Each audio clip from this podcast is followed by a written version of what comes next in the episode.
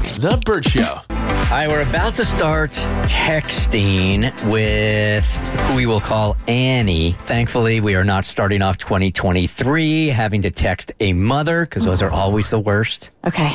But Good. we have to break up with a friend, and that ain't easy. Hey, Annie. Hey, good morning.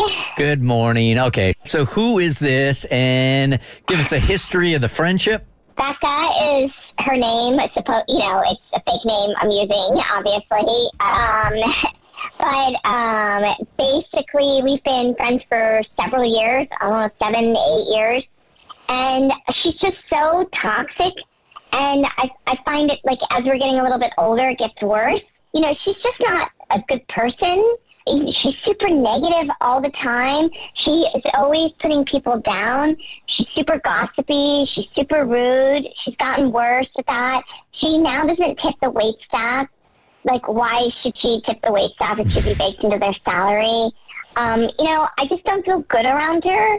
And personally, I don't, I don't need her energy. And I, I just don't want to be friends with her. But then, you know, I'm starting to blow her off. So now I don't want to be the rude or toxic person. Um, if that all makes sense. It does. You're trying to do the upstanding thing by telling her to her face, I don't want to be your friend anymore. Sort of. Yeah, Via Oh, We text. have redefined what to your face means now. Right. This is clear. I mean, because this is the thing. If I if I actually say it to her face, it's she's gonna turn it into a thing, and I understand that. But she just gets so nasty, and I, I've let it try to dissolve naturally by avoiding plans. But she's not getting the hint, and she keeps texting. don't these things just usually and i'm not a fan of, of ghosting as i have established but this is essentially ghosting if you don't do anything at all Yeah. Mm-hmm. you're essentially ghosting your friend right but in cases like this isn't this normally how it goes it's just that after a while the friend is just finally like okay enough already i'll just stop texting It fizzles. it fizzles Like, I mean, she sent me a text yesterday about going out last night. And I just say, no, you know what? I'm, you know, no, it's okay. I've just been super busy. And, you know, she asked if I'm ignoring her. And, you know, I said, no. Here's where, here's the rub is we have a lot of mutual friends. mm-hmm And I don't want to screw that up. right Do your mutual friends feel the same way about her? I mean, they do, but they just think it's like, you know, funny or whatever. Like, I can't be around it anymore. I don't want to be around it anymore. And I think it's bad for my health, and I want to do what's right for me. If I gossip about a gossipy person, what does that make me? double gossipy Gossipy person. Yeah. Double gossipy. So I'm trying to just make my own independent decisions. I commend Well, you. with you. With, with you. right I commend you for taking a step back and reevaluating that. My concern for you is if she is so gossipy, she's going to try and poison the friend group against you.